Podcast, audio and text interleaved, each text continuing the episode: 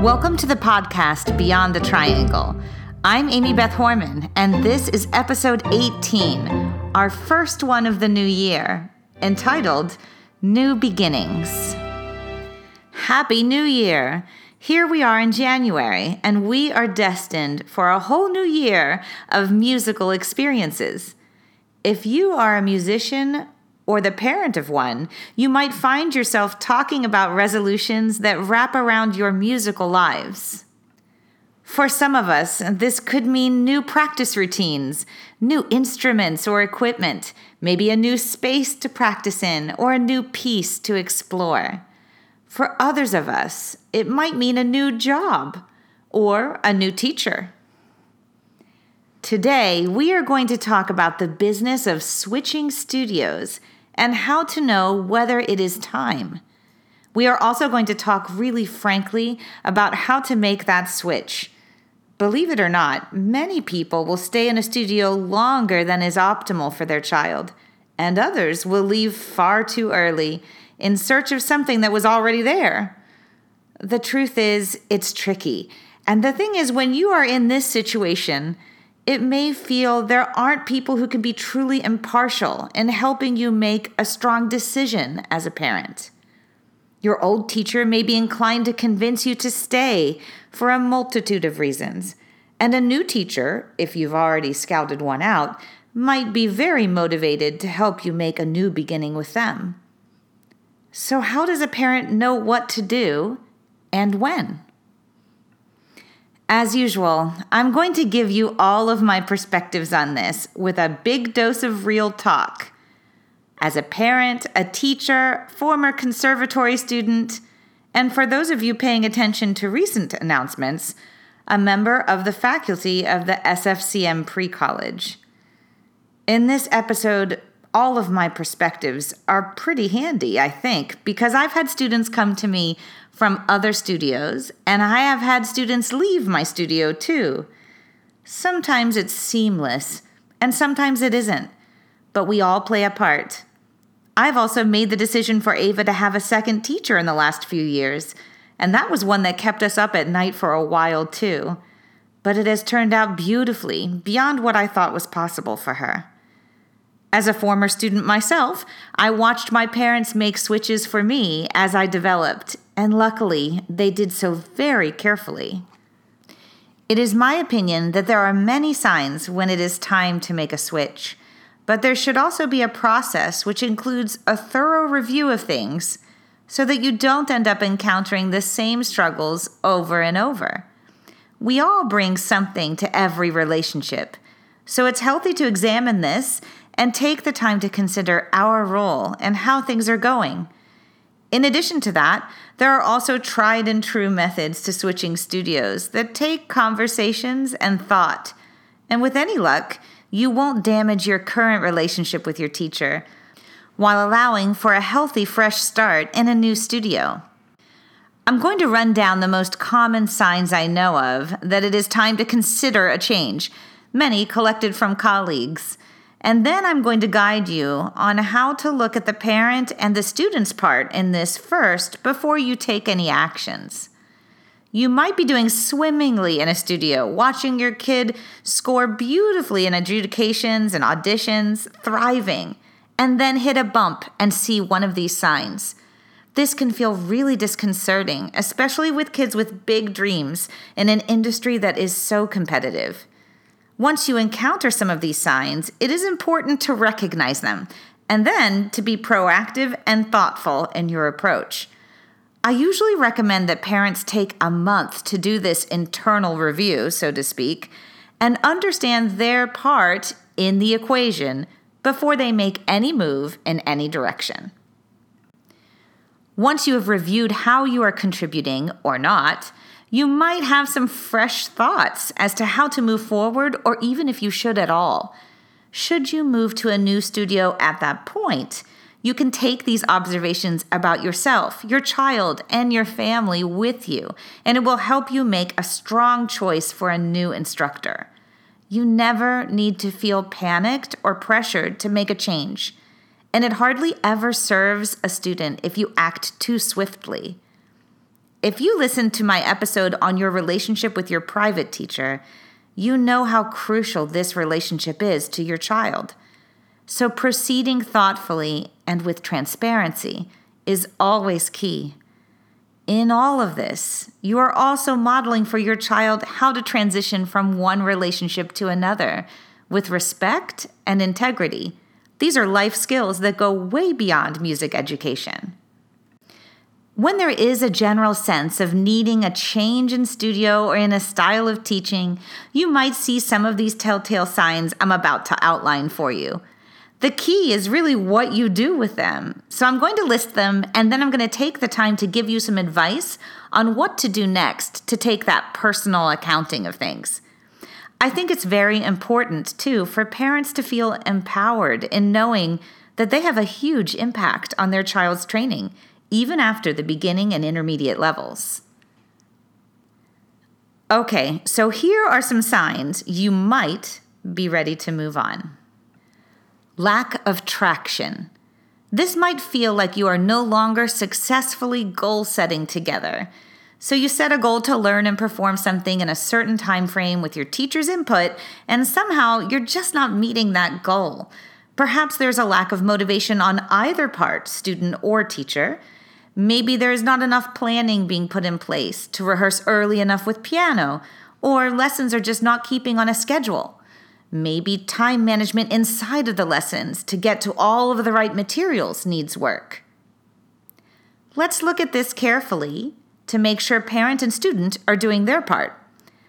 Are you working in steady communication with your teacher on how to stay on track toward the specific goal? For example, for an orchestra audition where you have excerpts, are you meeting weekly goals for tempi, refinement, mock auditioning, listening? A steady stream of these things can scaffold a child's work so that they feel supported, like they have traction, and are building toward their goal with sub goals in mind, not just moving from one lesson to the next, but achieving sub goals along the way. If you are a parent of an ambitious child who's studying multiple works, do you have the music organized in a way that is easy to get through in a lesson? I struggle with this. Do you have sections that need extra help pinpointed or marked so that the teacher can jump in and help in good time? As a teacher, getting through multiple things in one lesson can be very tricky, but one thing that is helpful is to be able to see where the students' trouble zones are up front so we can get right in there and help and time the lesson accordingly.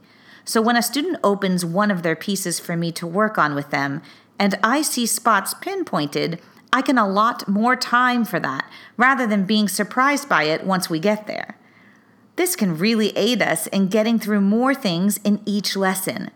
Nobody likes to leave a lesson having not visited something they worked hard on, but only a student or parent knows what is troubling them the most in practice. So, coming to the lesson with that clear in your mind or even written down on the score is very helpful to everyone. Have you asked your teacher how many rehearsals might be needed generally to put this particular piece together?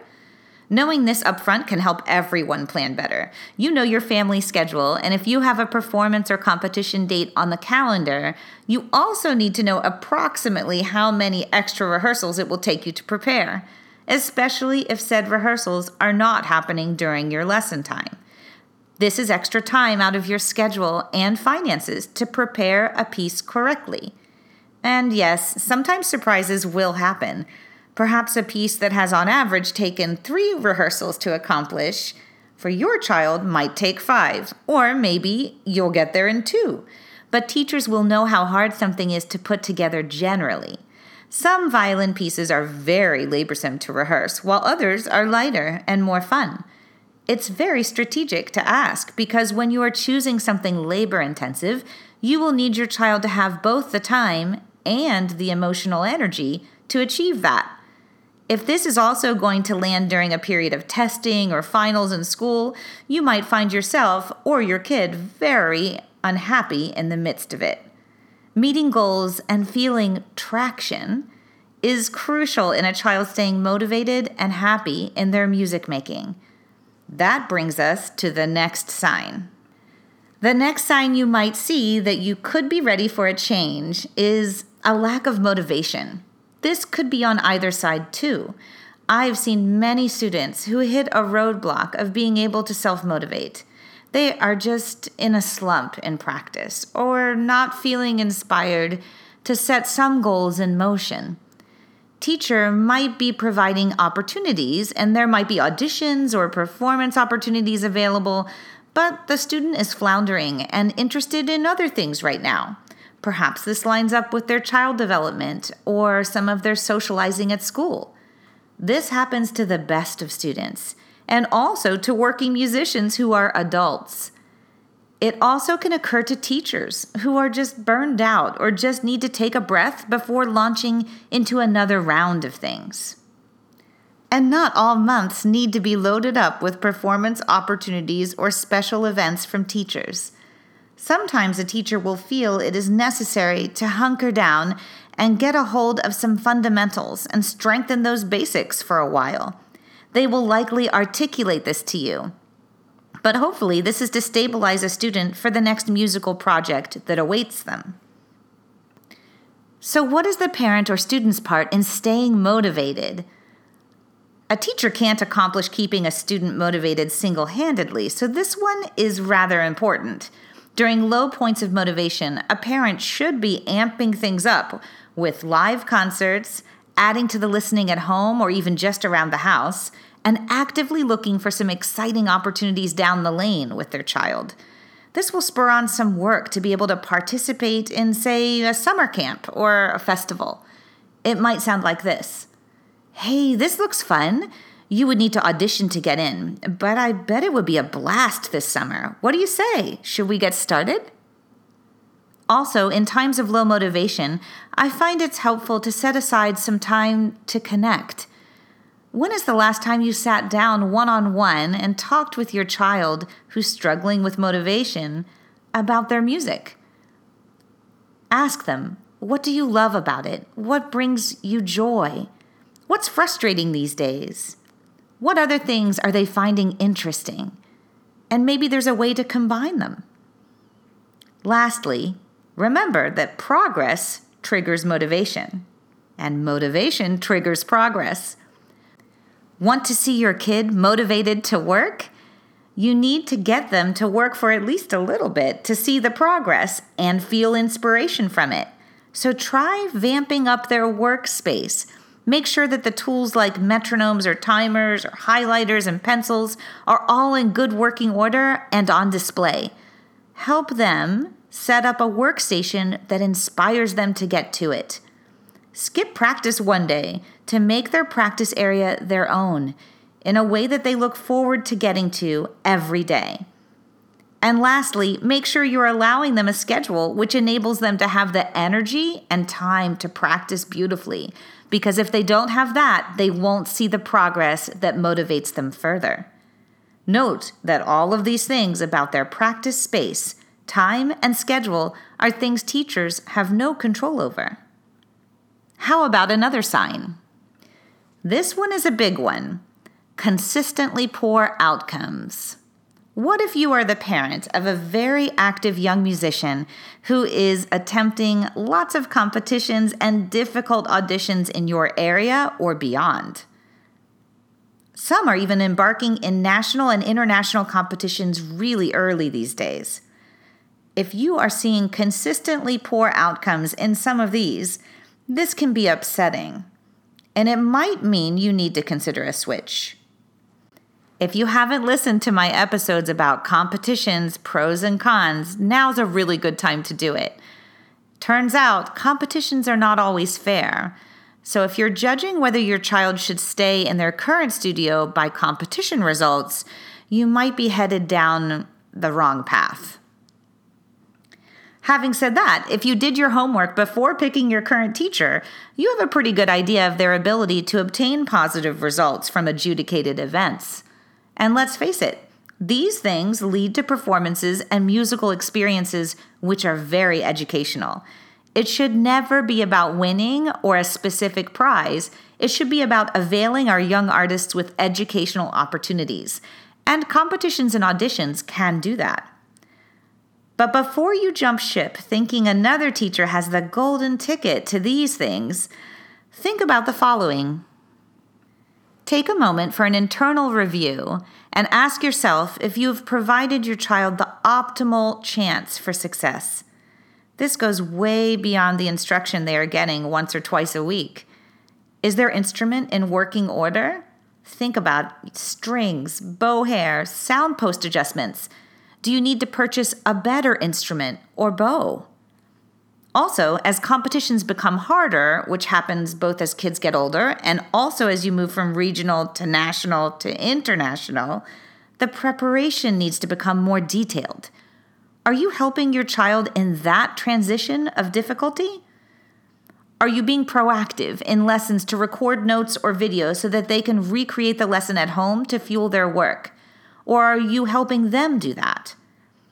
Often the results are in the details, and these details are both tactile and literal.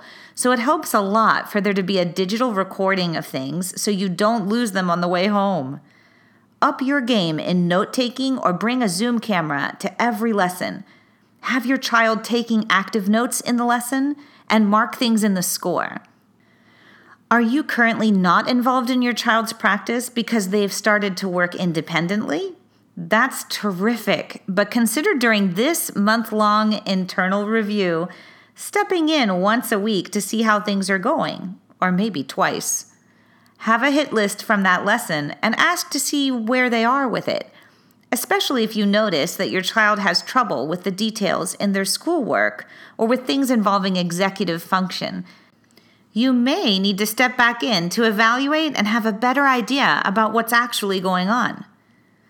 Lastly, are you hearing the same comments and lessons and having trouble getting past specific issues?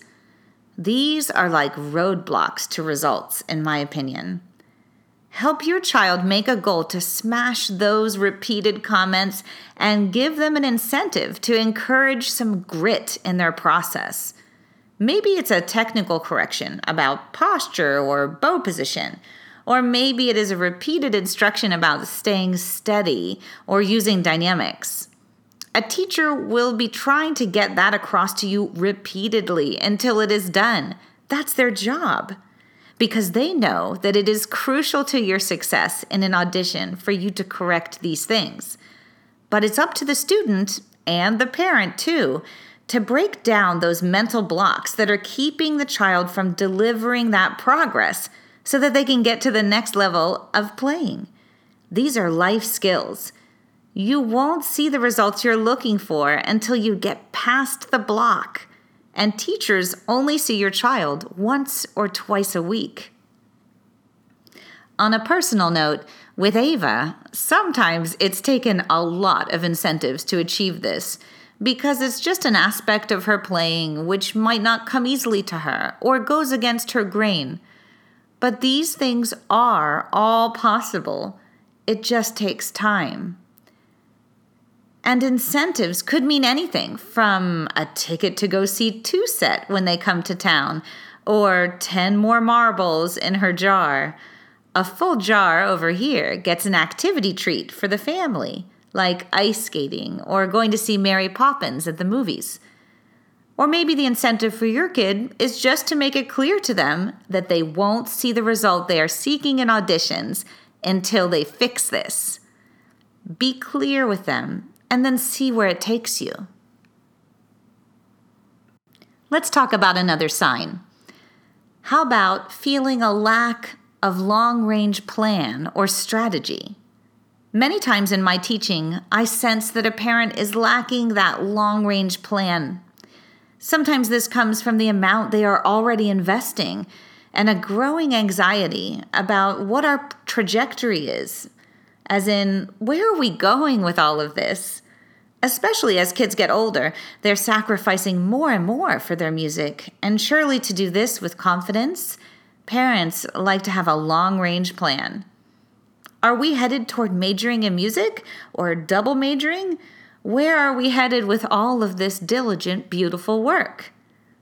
A teacher can't read your mind. And so, if you're feeling this way, my first advice to you is to ask yourself these questions yourself.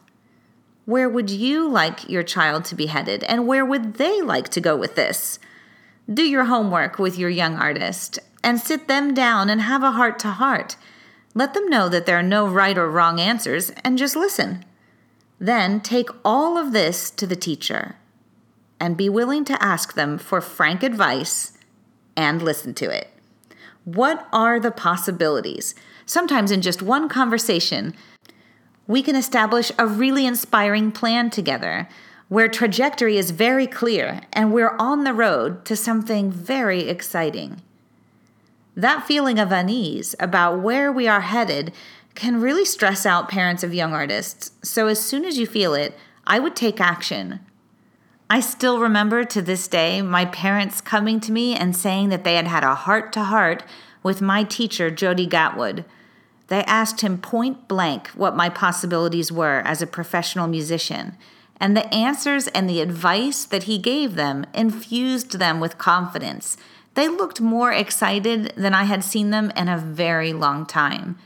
And believe it or not, my practice went up because of that conversation even though I wasn't there to participate in it. I got no specifics from that meeting, but maybe what I did get was even more important. I felt my parents were more relaxed and more excited about my future.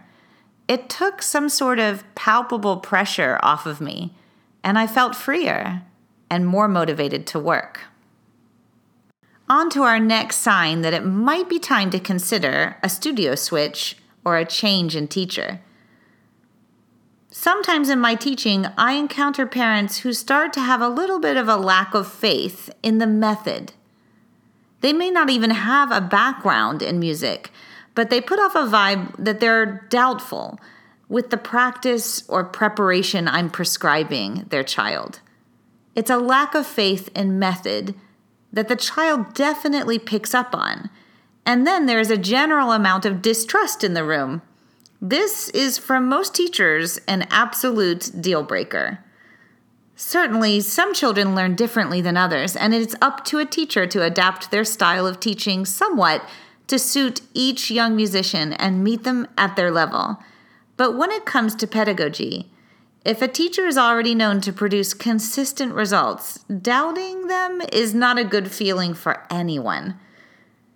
At a high level of training, most parents won't fully understand the pedagogy involved.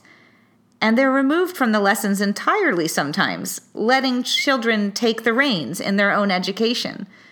So they may really not understand the teaching philosophies that are being applied and sometimes the student may not be applying these things correctly either. So the results just won't be there. Remember my episode about mindset and disposition? You're really messing with these if you're a parent that's already doubting the method of the teacher, and the children are definitely picking up on it. So, if this sounds like you and it's one of your reasons for considering a studio switch, I recommend that you double and triple check those lesson notes and what they are doing in practice techniques from their private lessons.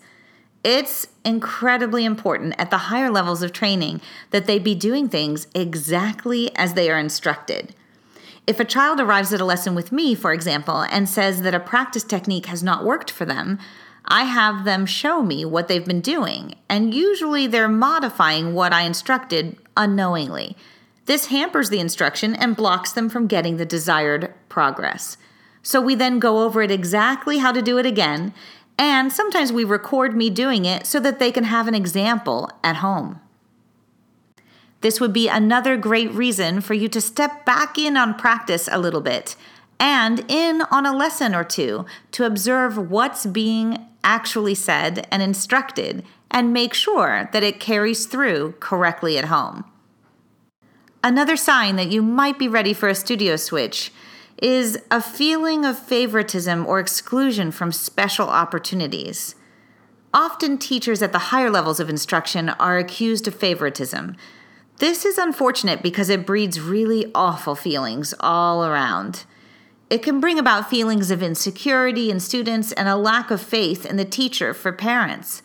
This can also ignite a lot of very negative feelings from teachers who often are putting in extra hours for each of their students. Hiking up feelings even higher, high ranked teachers have access to many opportunities others don't for students, and there's frequently competition within the same studio vying for those chances. If you're starting to feel your child is being passed up at your studio, you definitely have reason to sit down and give it some real thought. I would always recommend parents approach a teacher about this because it will serve to ease your mind about how to move forward or not. Here are some things to consider before approaching your teacher about this. From my teacher perspective, frequently high performing students are chosen for things in large part because they've earned them, and this should never be overlooked. I may recommend two students for the same opportunity, and then a presenter will make the last call. I have little control over things at that point, but if the same child starts feeling left out, there starts to be a problem. Keep in mind that presenters don't know the terrain of what that child or any of the children in your studio are currently experiencing, whether they've had a negative outcome recently or trying to get back up on their feet, or whether they've been passed up for other opportunities in other ways through their youth symphonies or maybe at school. So they're vastly unaware of what another setback might cost a child generally what they're looking at is more along the lines of programming and trying to group certain students together or making sure that a program is well balanced with a variety of ages or periods of music presented. So none of that is personal to your child, but it still feels like a slight. In addition to this, sometimes students are truly not ready for opportunities that are being availed to others in the studio and they may be friends. It might be that they haven't reached that level of playing yet, or that a teacher believes their energy would be better spent in other ways at this stage in their development. It cannot go unsaid that pushing a child to do something they aren't ready for is a dangerous thing in music, too, because there is always the risk for injury in repetitive practice. In selecting my students for masterclass opportunities, I had criteria that sometimes was surprising to parents, but I think also it served to educate them a bit about why I was choosing some students for certain things and not others. I would always ask my master class teacher what age group and level they preferred to teach. This would eliminate some students entirely while highlighting others. I tried to be very clear about this. Also, if I was having someone do a masterclass who had come before, I had a pretty good idea of their strengths and I knew who they could serve best and how in front of an audience. And finally, some of our masters had personality traits or a style in their teaching or communication, which I knew would jive with certain students, but definitely not others. These last items on the list are a little bit more in the gray area, harder to explain to parents and students but still things that I felt very strongly about. And here's one last thought if you're struggling with feelings of favoritism in your studio. This one's from my perspective as a teacher and now also as a studio parent. It doesn't always pay to meet someone or play for them too soon. They remember, and they serve on juries everywhere. Allow your teacher to be strategic in when they introduce your young artist to someone of vast influence. It isn't just a feather in your resume cap, it could be the beginning of a very fruitful relationship that serves them later. Okay, my last sign that it might be time for you to switch teachers is an imbalance between goals and commitment, which is causing friction. As a student develops, and certainly as a child develops, their ability to really commit to the time necessary to play an instrument well can shift. This causes a lot of friction between parent, child, and teacher, and it also can cause some unhappiness. So it might be that a student says they want to be in a concerto competition that requires the whole work, and they're really excited about it when you sign that paper. But then when it comes down to it, they join volleyball and sign up for pit orchestra, and then they're just scrambling to get ready. Meanwhile, the teacher and the parent are looking at each other in a dead heat panic. Once this happens a few times, it does start to erode the relationships involved. You might be in a studio that is very versatile about commitment, accepting students who do music both as a hobby and also competitively with loads of devotion. The problem arises, I think, when these things are not aligning or clear. And it could mean you need to find a studio that is more in line with your child and what they're actually able to commit to, as opposed to what they wish they could commit to. Or maybe it means a real talk, a conversation between the parent and the teacher and the student where the imbalance is acknowledged and a new balance is forged together with acceptance. But as long as that imbalance is there, you will have a very unhappy student who is grasping with themselves and a teacher who is feeling like they're being asked to be a magician at every lesson. This doesn't bring out the best in anyone. As a teacher, I've had a few students leave my studio because they are simply not finding themselves in a place where they are ready to commit to serious violin training. Luckily, they've been very open with me about it, and I'm always in full support of helping them find another studio that can better suit their needs right now they can always come back later. I know what kind of violin teacher I am, and I don't want them to feel they are disappointing me or themselves on a weekly basis.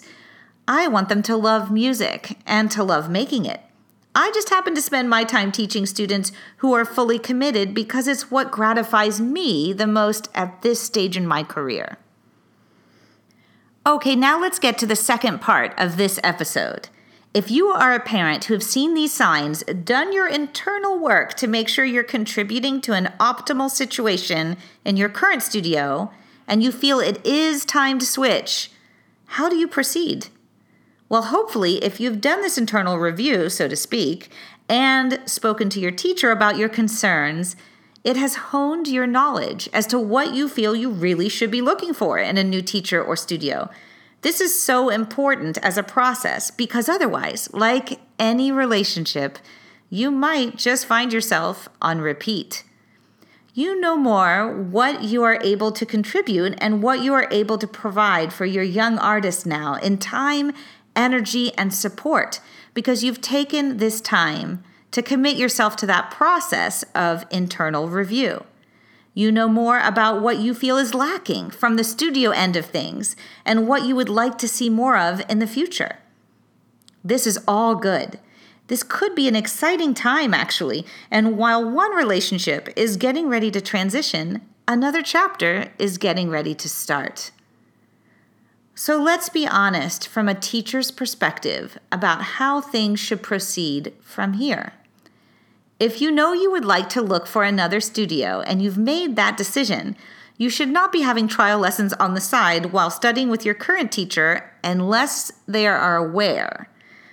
I've never met a private teacher who is pleased to discover this, and I think it is a quandary that a lot of parents face in this situation out of concern that there will be a block of time without training it will serve you really well for a good future relationship with your current teacher if you let them know that you will be stopping lessons and that you are currently going to be exploring other studios. Being transparent is absolutely key here because teachers contact one another when students request trial lessons. Let me repeat that. Teachers contact one another when students request trial lessons. They do this to show respect to one another, and they know that they will likely be colleagues for years or decades, sometimes on the same faculty, while they may only be working with your family for a few years. I don't think that parents think about this, but it would be useful if they did. Because if you have not informed your teacher you are doing trial lessons, and then the potential new teacher does it for you, you will be both ending things with a feeling of distrust and also potentially beginning something else on the wrong foot or just an unsteady one. The music world is so small. For the students' sake, so as not to derail their progress and to allow them to feel excited at new journeys, this must be done correctly. Young artists are so sensitive It allows them to play the way they do. They will pick up on everything. So, as you notify your current teacher of your wish to change studios, you need to ask them first to help you form an appropriate exit or transition strategy for your child. All students are different, both in their current schedules or things that are still in the works, like competitions or festivals, and also in their temperaments as people. This might shift the plan from student to student. It also allows the teacher to tell you what works for them, as they will need to be filling your slots soon to secure their income for their own families.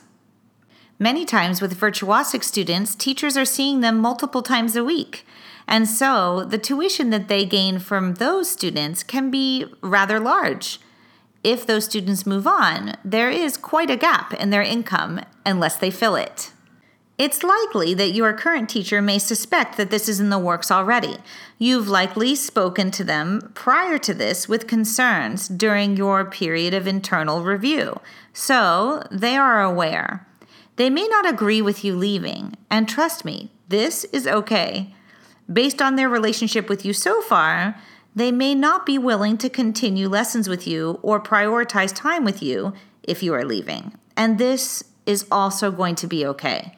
They have students who are staying they need to be with right now, and their focus will need to shift to them.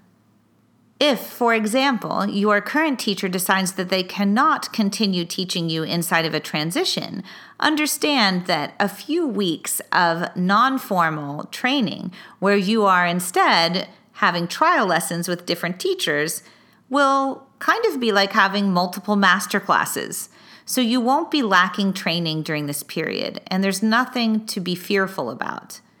I think that sometimes, in an effort to avoid that period of no instruction, parents can misstep, and in doing so, it damages a future relationship with that teacher, one that a child really needs. After you have moved on to your new studio and have settled in, don't forget to still give nods to your prior teacher and to stay in touch. Sometimes I think this is something that gets a little sticky for some, but I continue to think this is the best way for children to keep in contact with their old instructors. After all, they've formed a precious bond with them, one that you'll want to nurture and keep for years to come. As a teacher, I'm still in contact with students that I worked with 20 years ago and the joy that that gives me is immeasurable. So have your child reach out or send a card every once in a while, just to touch base and let them know that that teacher was appreciated and is still thought of often. I know that for me personally, I think about my teacher every single day. Don't miss our next episode. It's going to be all about co teaching. This episode will discuss different viewpoints about co teaching, as I've been spending a lot of time talking to my colleagues about this. More and more, I'm seeing people assuming that most young artists have multiple teachers.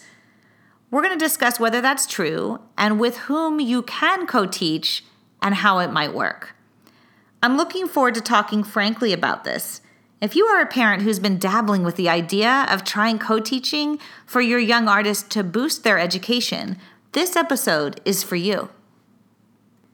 Don't miss a beat. Subscribe to our podcast on iTunes and Podbean. If you have a question or a topic you would like to discuss on Beyond the Triangle, my ears are wide open. Write me at beyondthetrianglepodcast at gmail.com and let's connect.